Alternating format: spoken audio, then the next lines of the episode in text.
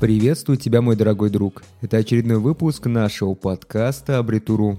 И с вами, как всегда, я, его несменный ведущий Вайтенко Владислав. Сегодня я хочу вам рассказать про 11 лучших советов, которые вам точно помогут наиболее эффективно проводить переговоры. И вот как ни крути, это точно пригодится всем, потому что по жизни нужно договариваться очень о многом. Вполне возможно, что вам придется договариваться о вашей зарплате, чтобы она была немножко более приемлемой для вас – либо покупки поддержанного автомобиля. И в любом случае умение вести переговоры будет здесь очень полезно. В этом подкасте я хотел бы с вами поделиться опытом, который я успел получить на моей любимой работе, где я постоянно общаюсь с клиентами. Я думаю, что эти советы вам точно помогут стать одним из лучших переговорщиков. Итак, вот вам 11 советов по улучшению ваших навыков проведения переговоров. Как правильно проводить переговоры? Если вы хотите не просто поговорить с человеком, а хотите оставить хорошее впечатление и получить более выгодные условия для себя, то для этого необходимо быть очень гибким. Эти советы помогут вам быть более гибким во время переговоров, чтобы вы могли получить максимальный результат для себя и для своего окружения. Итак, начнем с первого пункта. Фокусироваться нужно на интересе, а не на собственной позиции – при проведении переговоров мы часто бываем очень слишком сильно сосредоточены на своих собственных позициях, а не на интересах, которые на самом деле скрываются за этой позицией. Позиция – это именно то, что мы спрашиваем у другой стороны, а интересы – это прежде всего то, почему мы это спрашиваем и для чего. И вот, например, вы можете попросить повышения своей заработной платы у руководства, хотя на самом деле вы хотите получить больше свободы. Но если вы сосредоточитесь только на сумме вознаграждения, то никакой сделки с вашим работодателем точно не получится. Но тогда вы понимаете то, что на самом деле вам необходимо не повышение оплаты вашего труда, а именно свобода. И в этом случае вы можете быть более гибким. Вы можете согласиться на меньшую сумму, но только в том случае, если вам предлагают намного больше свободы.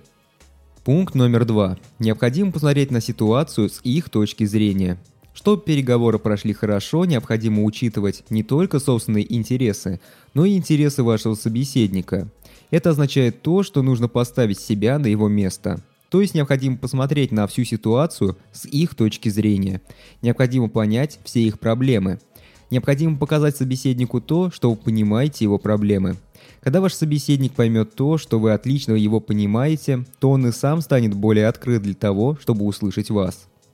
Пункт номер три. Будьте наиболее изобретательны в предложенных вариантах. Если вы понимаете интерес обеих сторон, то вы должны будете придумать такие варианты, которые будут интересны всем участникам переговоров. Будьте максимально креативны.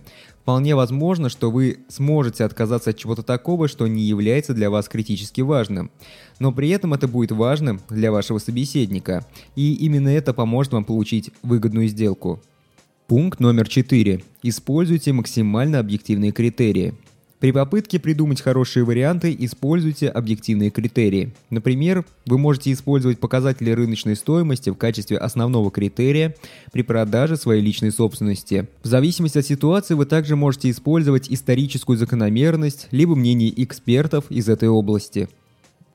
Пункт номер пять вовлечь собеседника. Допустим, что вы являетесь руководителем бизнеса и хотите, чтобы ваша команда запустила новый проект. Если вы просто навязываете свое решение сверху вниз, то вы можете не получить желаемого результата, так как ваша команда не будет стремиться к максимальным результатам. Если вы хотите получить максимальный результат, то команда прежде всего должна быть лично заинтересована в результатах. А вот если вам удается вовлечь их, то у них будет некое чувство собственности, что будет значительно способствовать мотивации. Пункт номер шесть. Сначала расскажите, а лишь после предложите.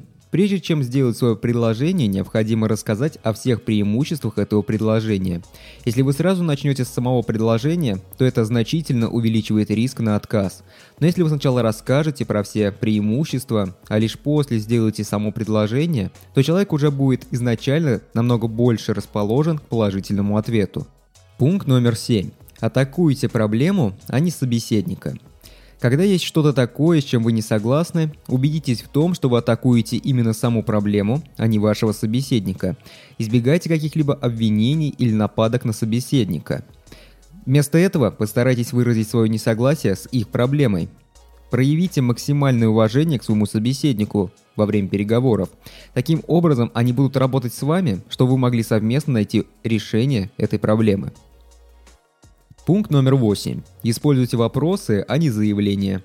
Когда вы не согласны с чем-то, выражайте это в форме вопроса, а не в форме прямого заявления.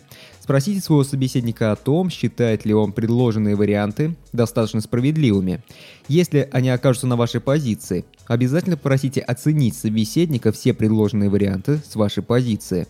Спросите их о том, какие варианты они считают наиболее приемлемыми не только для них, но и для вас. Пункт номер 9. Усильте свою альтернативу. Ваша сила в переговорах, она очень сильно зависит от силы вашей альтернативы. Если вам еще не удалось достигнуть некого соглашения, то это будет именно решающий фактор. Чем сильнее ваша альтернатива, чем сильнее ваша переговорная сила. Именно по этой причине вам необходимо заранее максимально усилить свою альтернативу. Например, прежде чем пойти на само собеседование, попробуйте сначала получить некие другие предложения о работе. Это увеличит ваш вес в переговорах, и вы будете чувствовать себя намного более уверенно. Пункт номер 10. Отложите все важные решения. Если вы собираетесь принять какое-нибудь важное решение, то обязательно рассмотрите возможность отклонить принятие решения на некоторое время.